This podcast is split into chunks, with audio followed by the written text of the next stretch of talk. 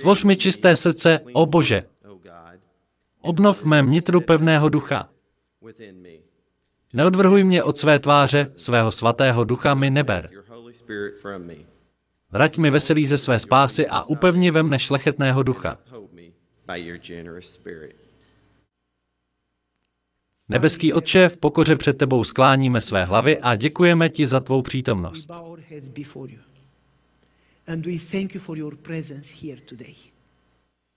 Modlíme se, aby tvůj duch otevřel slovo a aby se dotkl každého srdce a každé mysli.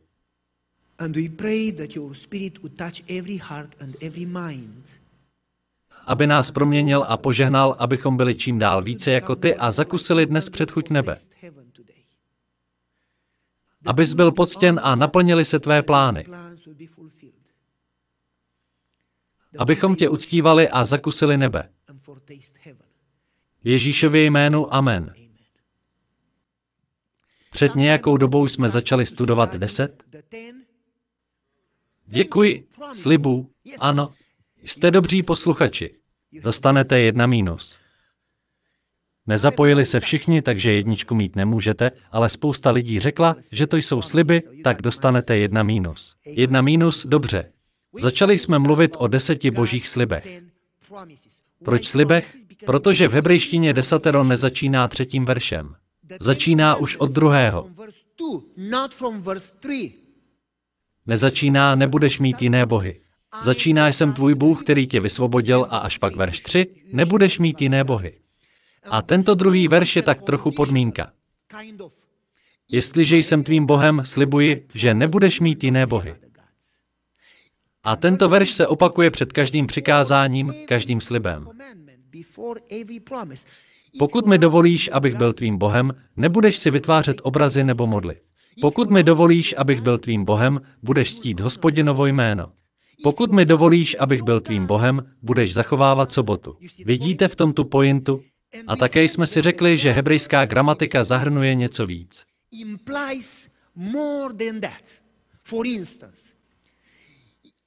Například třetí slib, jestliže mi dovolíš být tvým Bohem, nejenže nebudeš brát Boží jméno nadarmo, ale budeš dělat víc než to.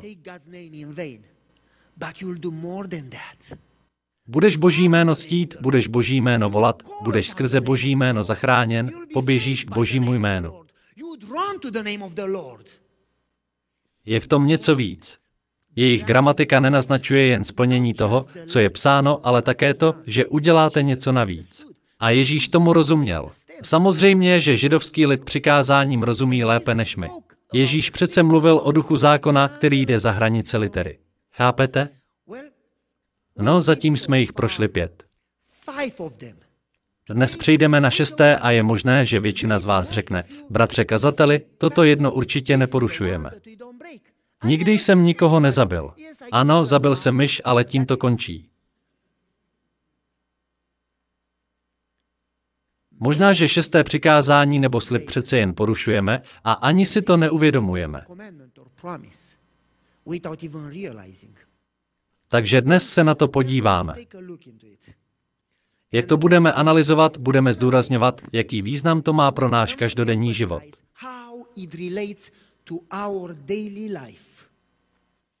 Židovští učenci říkají, že v hebrejštině existuje osm slov ve spojitosti se zabíjením a braním života.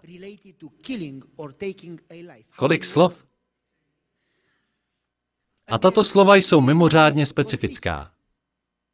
Na tento skutek nepoužijete toto slovo. Jsou velmi specifická. Například existuje hebrejské slovo pro oběť. Když jste vzali život zvířeti za účelem obětování, třeba beránkovi, ve spojitosti s obětováním vždy používají stejné slovo.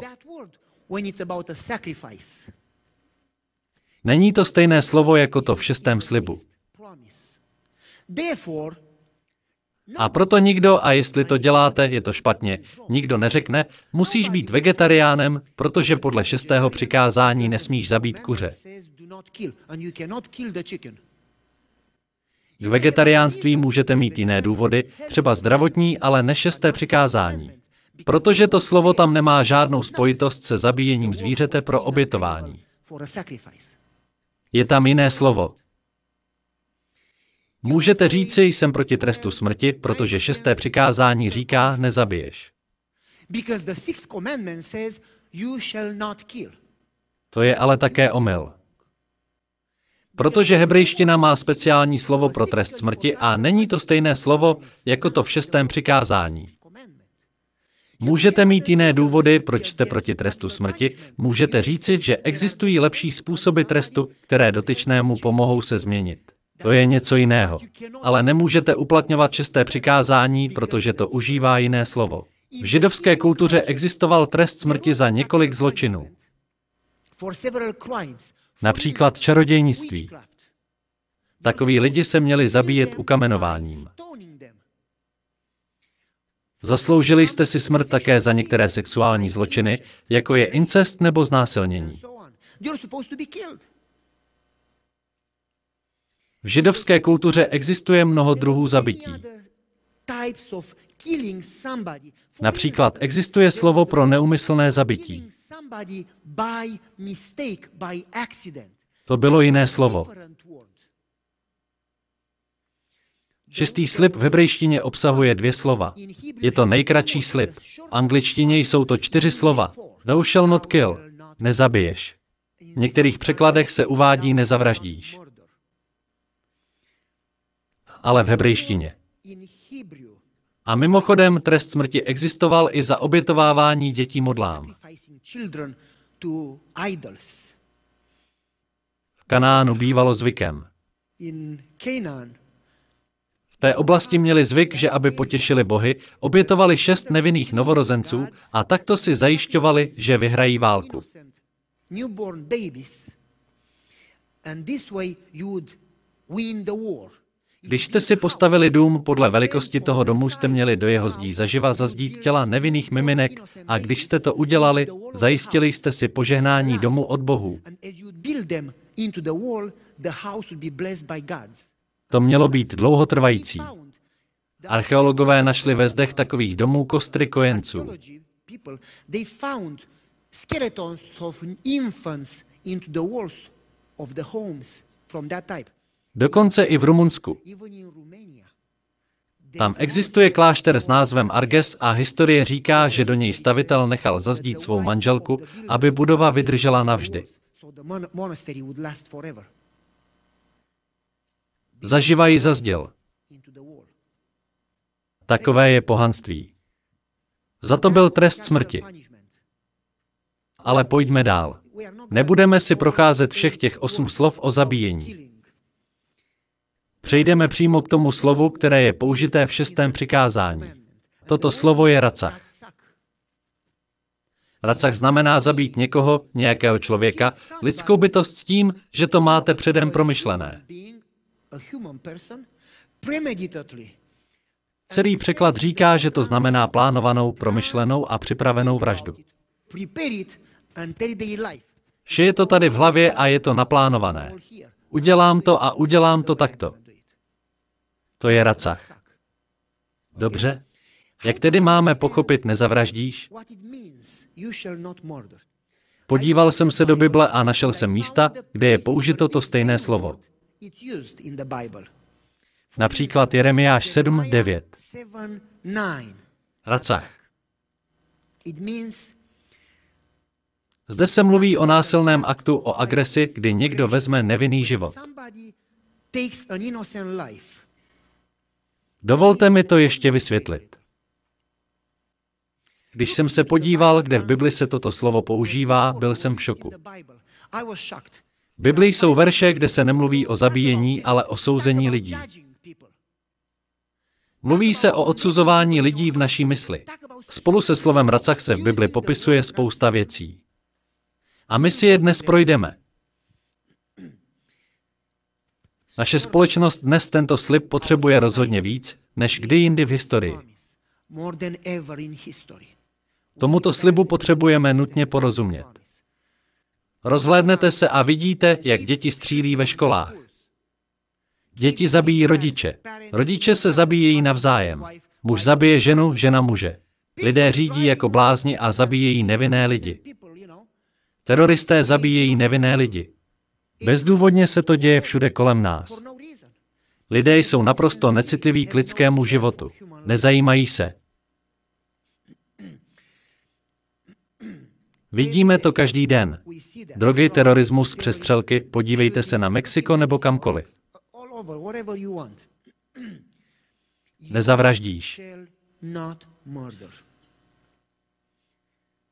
Nevzít nevinný život je ale to nejjednodušší. Existuje ještě další biblický verš, který když přeložíte, mluví o jiném druhu racach, jiném způsobu, jak můžete zabít lidi. Přemýšleli jste někdy nad vtipkování o tom, že někoho zabijete? Že jste si zabíjení lidí představovali jako nějakou hru. Věděli jste, že racach se dá přeložit i takto? Nezabíjejte lidi ve svých představách ani v rámci hry. Bible říká, že ani při hře. Nemáte si ani hrát na to, že někoho zabijete. Možná bychom měli tak trochu zkontrolovat, co naše děti hrávají za videohry. Jaké sledují filmy. Kdybych svému dědečkovi ukázal film, kde se lidé zabíjí a je to tam samé násilí a krev, můj dědeček by z toho zvracel.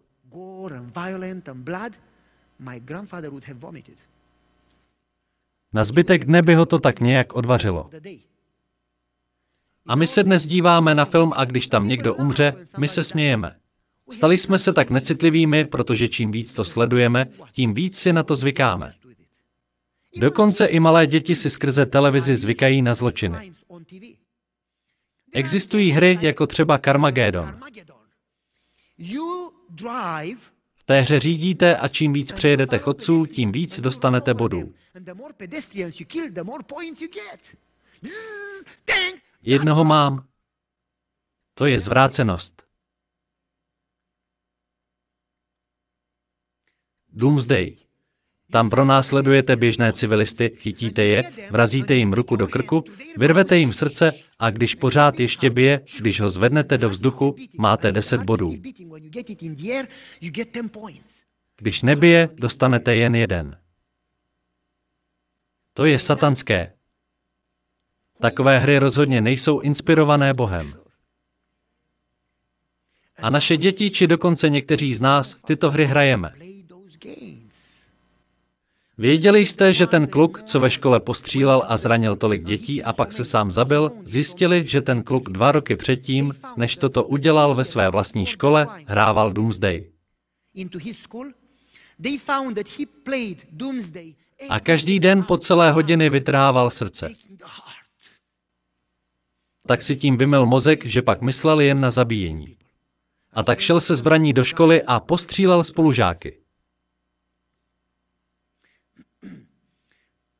Víte hry jako Mortal Kombat, Doomsday, Carmageddon, Super Columbine Massacre. To je hra, která je založená na tom masakru v té škole. Super Columbine Massacre. Tu hru si koupíte a můžete se dívat, jak se to stalo a můžete si to na počítači sami zkusit. Zabíjení jako forma zábavy. Nechutné.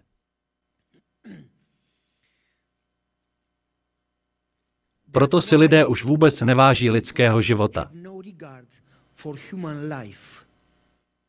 Není divu, že Bůh říká, že nemáme zabíjet ani ve své mysli, ani ve svých hrách, ani jen jako. Nemáme na to ani myslet. Můžete říci kazateli, je to jen hra. Nikoho přece nezabijím. Zamyslete se nad tím takto. Když Bůh řekl, abyste nezabíjeli ani jen jako, věděl, že existuje tenký let mezi zabíjením v představách, otupěním a zabitím v realitě. A Satan vás dnes nepožádá o to, abyste někoho zabili. On vás povede pomalu kruček po kručku, až budete tak necitliví, že začnete dělat věci, co ubližují lidem.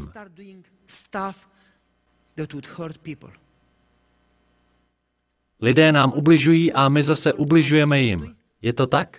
A znecitlivěli jsme natolik, že si to ani neuvědomujeme.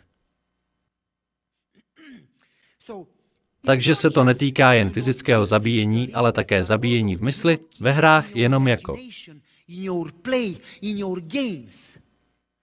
Měli bychom zkontrolovat, co naše děti hrají. My jsme své děti brávali do přírody a hrávali jsme volejbal. Teď je necháváme hrát na počítači, protože toho máme moc. Dává to smysl? Slovo racach se ale dá přeložit ještě jinak. Ježíš o tom mluví. Není to jen o tom vzít nevinný život. Je to víc než zabíjení v mysli, představivosti nebo hře. Matoušovi 5, 21. Ježíš cituje šesté přikázání a používá hebrejské slovo racach. Potom to ale říká i v řečtině a používá konkrétní slovo pro vraždu. A teď pozorně poslouchejte. Stejné řecké slovo, jaké je použito zde, je použito i v Matoušovi 23, 31, kde mluví o vraždění proroků. Takže Ježíš o šestém přikázání mluví hebrejsky a potom to překládá do řečtiny pro ostatní a říká, co toto vraždění znamená. A teď pozorně poslouchejte, co říká. Překládá pro ně slovo racach. Ježíš řekl, a mimochodem pamatujte na to, že gramatika naznačuje přesah přes literu. Máme zajít dál. Nestačí jen fyzicky nezabíjet, ale sahá to dál. Co to znamená? Ježíš říká, slyšeli jste, že bylo řečeno předkům, nezavraždíš. Racach. A pak říká, kdo by zavraždil, propadne soudu. Dále ale následuje, já vám však pravím, a teď to slovo použije v řečtině, že každý, kdo se hněvá. Už vás někdy někdo naštval? Ano nebo ne? Je čas se přiznat. Máme tu pár svatých, kterým se to nestává. Dobře pro vás. Já se jednou za čas na někoho naštvu. Říkáte si, bratře kazateli, ty se dokážeš naštvat? Na neštěstí ano. Takže Ježíš říká, že kdokoliv, kdo se hněvá na svého bratra, bude podroben soudu. V řečtině bude odsouzen. Kdo by svému bratru řekl raka? Význam vám vysvětlím, propadne veleradě. Kdo by mu řekl, blázne, ty jsi blbec. To není možné, ten člověk má místo mozku slámu. Neplakej, vůbec nemáš hranatou hlavu.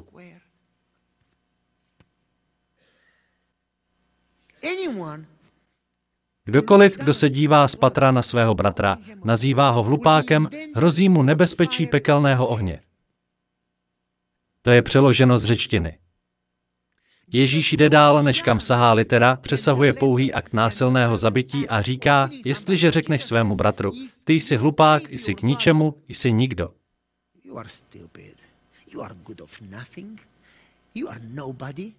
Zabili si svého bratra. A mezi námi jsou lidé, je to většina z nás, kteří toto někdy v životě udělali.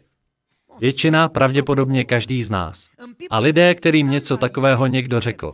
Třeba když jste byli malí a někdo, možná dokonce vlastní rodič, vám řekl, ty blbče, jsi k ničemu. Nikdy ničeho nedosáhneš, to vás zabíjelo. Bylo to jako vzít nůž a zabodnout ho přímo do srdce.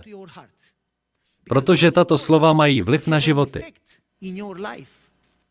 Snižují to, co do vás Bůh vložil. Říkají, že nejste synem nebo dcerou krále. Dělají z vás nikoho. Pokud jste to zažili, je to zločin. Někdo se vás snažil zabít. Nefyzicky. Víte, v angličtině existuje takové ošklivé rčení. Klacky a kamení mi můžou zlámat kosti, znáte ho?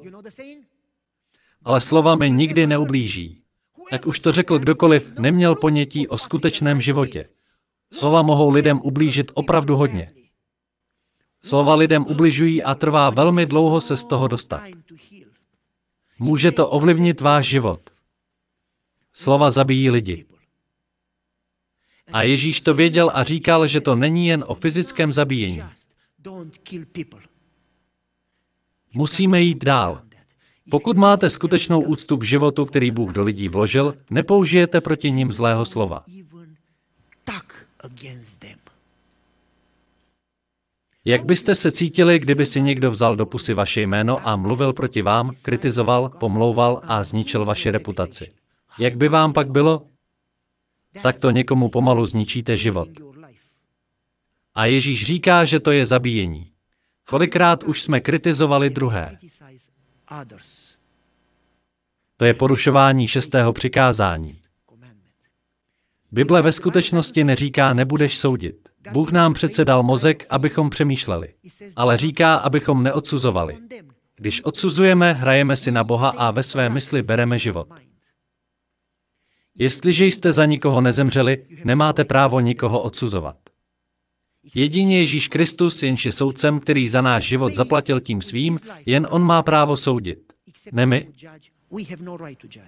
Leda, že bychom dělali vše, co nám říká, že dělat máme. Ježíš v podstatě říká, že šesté přikázání přesahuje pouhé ukončení nevinného života nožem nebo představy o tom, že někoho zabijete. Zabijíte dokonce i tehdy, když řeknete něco zlého proti svému bratru nebo sestře. Dokonce i když se na ně naštvete, zabijíte. A on říká, že takoví, kteří to činí, za to zaplatí u soudu. Jistě. Vždyť Bible říká, neboť podle svých slov budeš ospravedlněn a podle svých slov odsouzen. Matouš 12. Your words, You'll be condemned. Slova na nás mají vliv. Mohli byste tvrdit, vždyť jsem to jen řekl. Jenže zjevení píše, že budou zachráněni krví beránka a slovy svědectví. A tady není řeč o evangelizaci. řecké slovo tady nemluví o evangelizaci. Mluví o pozitivních a negativních slovech. Když mluvíte pozitivně, posiluje to pozitivní věci. Přiživuje je to. Když mluvíte negativně, přiživuje to negativní věci a to do té míry, že to pak má vliv na to, jak uvažujete. A pak se ani nenadějete a budete všechny nenávidět a budete dělat zlé věci. Podle svých slov budeš ospravedlněn a podle svých slov odsouzen. Protože slova mají vliv. Náš jazyk je schopný napáchat víc, než si dovedeme představit. Proto si musíme dávat pozor na to, jak mluvíme. Musíme pečlivě vážit slova.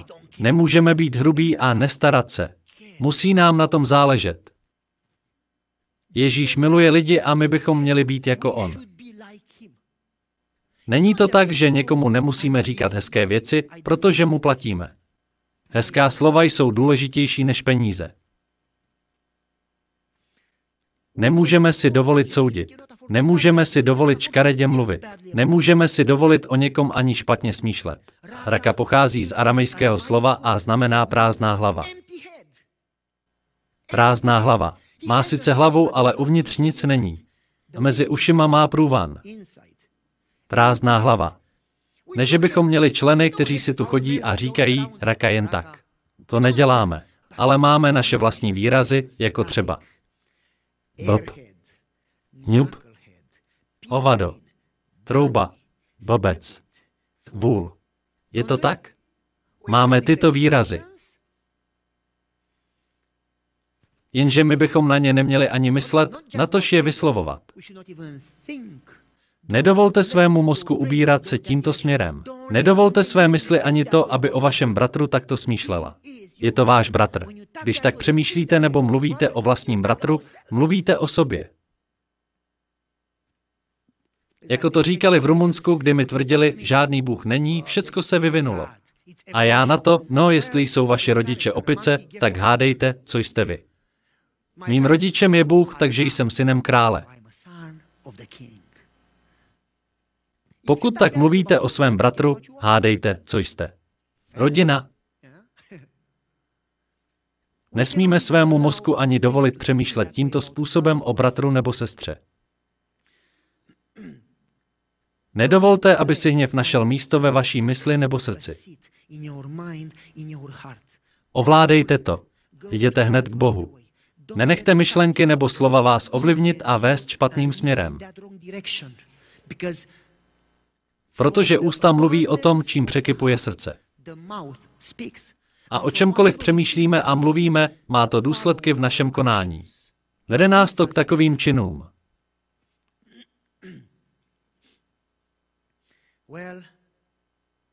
Teď si řeknete, no tak to asi porušujeme všech deset.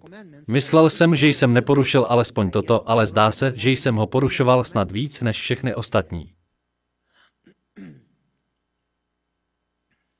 Jestliže nás slova mohou ranit. Slyšel jsem rodiče říkat dětem, ty v životě ničeho nedosáhneš. To bolí víc než nůž. To by rodič dítěti neměl nikdy, nikdy říct. Když jsem já jako malý udělal něco hloupého, otec mě takto vzal, zakroutil hlavou a řekl, to bylo špatné, ale taky jsem to dělával. Jenže jsem se změnil a vím, že i ty se změníš, protože jsi hodný kluk. Ano, dneska docela zlobíš, ale máš rád Boha a On má rád tebe a On na tobě bude nadále pracovat, já se za tebe budu nadále modlit a s tebou se to zlepší. Já to vím. To mi říkával znovu a znovu. Má to vliv. Neříkám, že zrovna já jsem dobrý, ale snažím se říct, že musíme dávat pozor na to, jak se chováme. Pokaždé, když jsem se takto nechoval ke svým dětem, ublížil jsem jim. Bible říká, že se budeme muset zodpovídat za každé slovo, které vyjde z našich úst. Raka by se dalo přeložit jako debil. Ty debile. Tam nejde o IQ. Chce se tím někomu říct, že je k ničemu morálně skažený, že nikdy ničeho nedosáhne, že je to člověk, který si ani nezaslouží žít.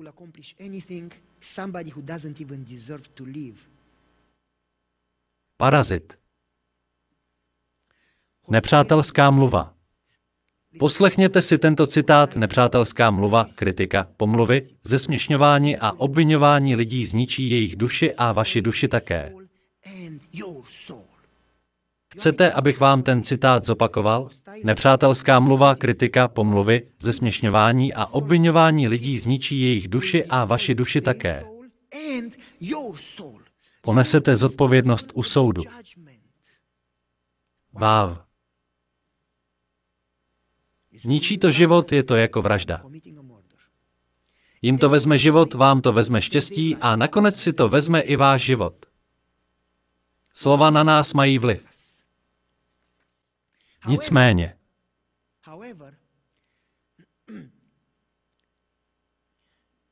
je v tom něco víc.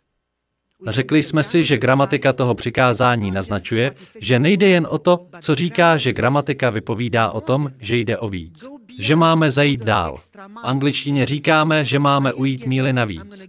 My se k tomu dostaneme, dám vám radu, kterou už znáte. Chcete si zahrát hru? Když něco chcete říct, než to řeknete, zeptejte se sebe, co by udělal Ježíš.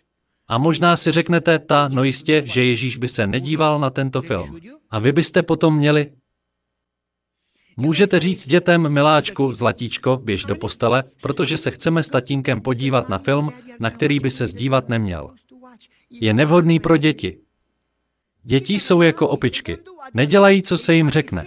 Budou dělat to, co vidí. A věřte mi, že jestli se na to budete dívat, tak oni taky. Pokud to není vhodné pro ně, měli byste se na to dívat vy? A co jste to za příklad? Dovolte mi říci toto. Toto přikázání jde ještě dál. Proč se tyto věci dějí? Proč toto přikázání porušujeme ve své mysli? Poslouchejte, proč. Problém je v našem srdci. Potřebujeme přeoperovat srdce. Protože ústa jsou plná toho, čím překypuje srdce.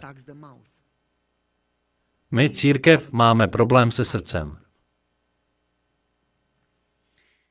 Ježíš tomu rozuměl. Kdo jsem, co dělám, co říkám, co si myslím, závisí na tom, co je tady. A proto v Matoušovi 12.34 Ježíš řekl, Plemeno zmíjí, jak můžete mluvit dobré věci, když jste zlí? Řečtina říká zlý uvnitř. Vždyť ústa mluví z přebytku srdce. My máme problém se srdcem. Jestliže chcete kráčet v souladu se šestým slibem, potom potřebujete přeoperovat srdce. Pokud chcete překonat špatné myšlenky, hněv, nenávist či zprostá slova, potom, jestliže chcete žít v harmonii se šestým přikázáním, potřebujete transplantaci srdce. David byl hříšník, věděl to a v Žalmu 51 se modlí modlitbu, jakou bychom se dnes měli modlit i my. Poslouchejte. Budu o tom víc mluvit další sobotu, ale poslouchejte. Za dva týdny o tom budu mluvit. Poslouchejte.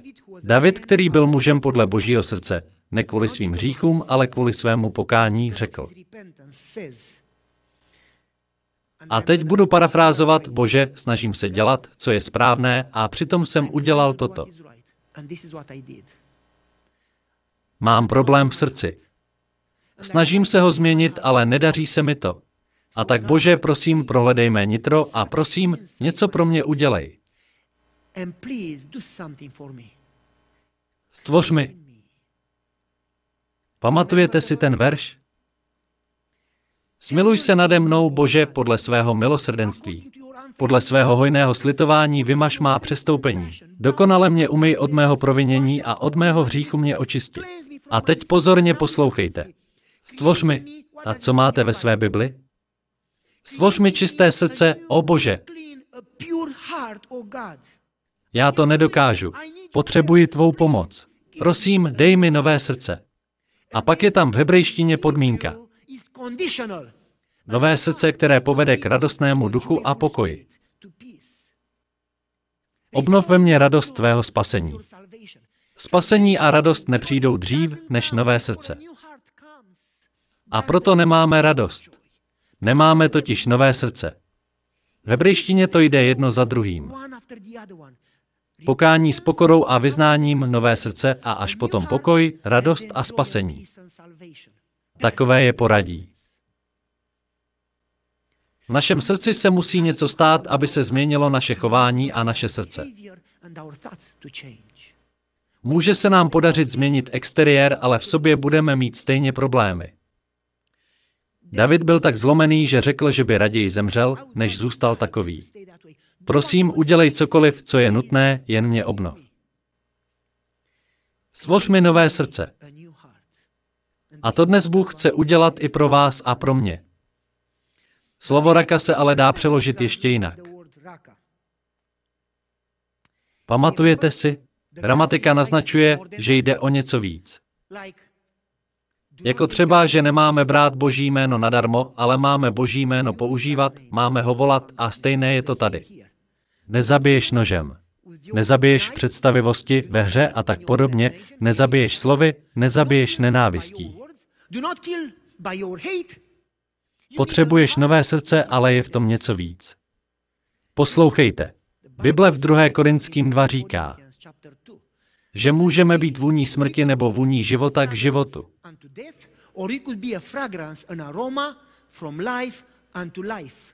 Pavel tím říká, že nestačí jen nezabíjet. Ale Ježíš je život, že? A pokud ve vás žije, pokud vám stvoří nové srdce, potom se stanete životem. Místo toho, abyste lidi ovlivňovali k smrti, budete je ovlivňovat k životu. Budete tento život šířit kolem sebe. Vaše přítomnost bude lidi přivádět ke spáse. Ježíš tedy v podstatě říká, že jde o víc. Nestačí jen život nevzít, máte ho dávat. Máte ho zachraňovat. Je to vaše povinnost. Pokud jste synem nebo dcerou krále, musíte zachraňovat životy. Buďte vůní života vedoucí k životu. Takto jsem si to přeložil slovo od slova.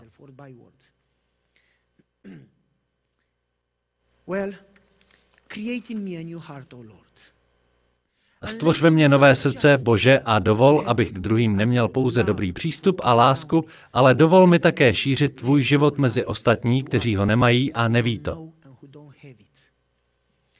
No, Bůh nám pomáhej, protože od tohoto slibu jsme na míle daleko. Je to tak? Bůh chce, abychom byli kanály života, lásky, pokoje, radosti a spasení. Abychom to ale mohli dělat, potřebujeme nové srdce.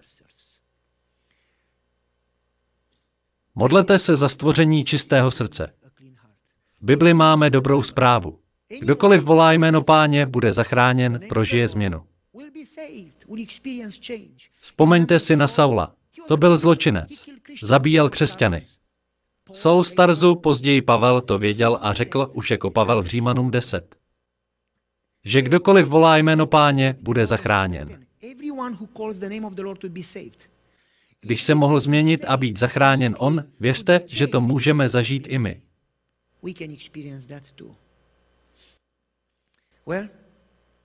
Má tu dnes někdo z vás pocit, že jste nějakým způsobem porušili šesté přikázání a ještě jste nezažili šestý slib? Pokud ano, musíme se modlit Davidovu modlitbu. Můžeme mít pokušení si myslet, že máme pravdu a jsme spravedliví, že to udělala ona. Nebo on. Ale věřte mi, Bůh nás nikdy nepovolal k tomu, abychom soudili. A dokonce ani k tomu, abychom se bránili nebo ospravedlňovali. Bůh nás povolal k lásce. On je soudcem. My jsme povolaní milovat a sloužit. Pokud kdokoliv z vás dnes cítí, že toto srdce potřebuje, modleme se tuto modlitbu. Máme spoustu zdrojů. Můžu vám doporučit zdroje, jako třeba Making Love Last Forever od Garyho Smalej. Poslechněte si, co píše v první kapitole. Nepřítel lásky číslo jedna. Víte, kdo je nepřítelem lásky? On říká, že nevyřešený hněv. Ten, který přechováváme. Nebo další kniha Ronald Potter letting go of anger. Existuje tolik dobrých knih. My ale máme Bibli. Ale máme inspirované spisy a máme modlitbu. Máme i tuto nádhernou modlitbu. Pane, stvoř ve mně nové srdce. V tomto sboru budeme mít semináře o odpuštění. Budeme mít semináře o tom, jak nechat věci být a jak být schopni milovat lidi, kteří si to nezaslouží, stejně jako Bůh miluje vás, když si to nezasloužíte. Být k lidem milostivý tak, jako je Bůh milostivý k vám. Budeme o tom mít semináře. Do té doby se ale modlete Davidovu modlitbu. Svoř mi čisté srdce. Obnov ve mně radost ze spasení. Učiň mě vůní života k životu.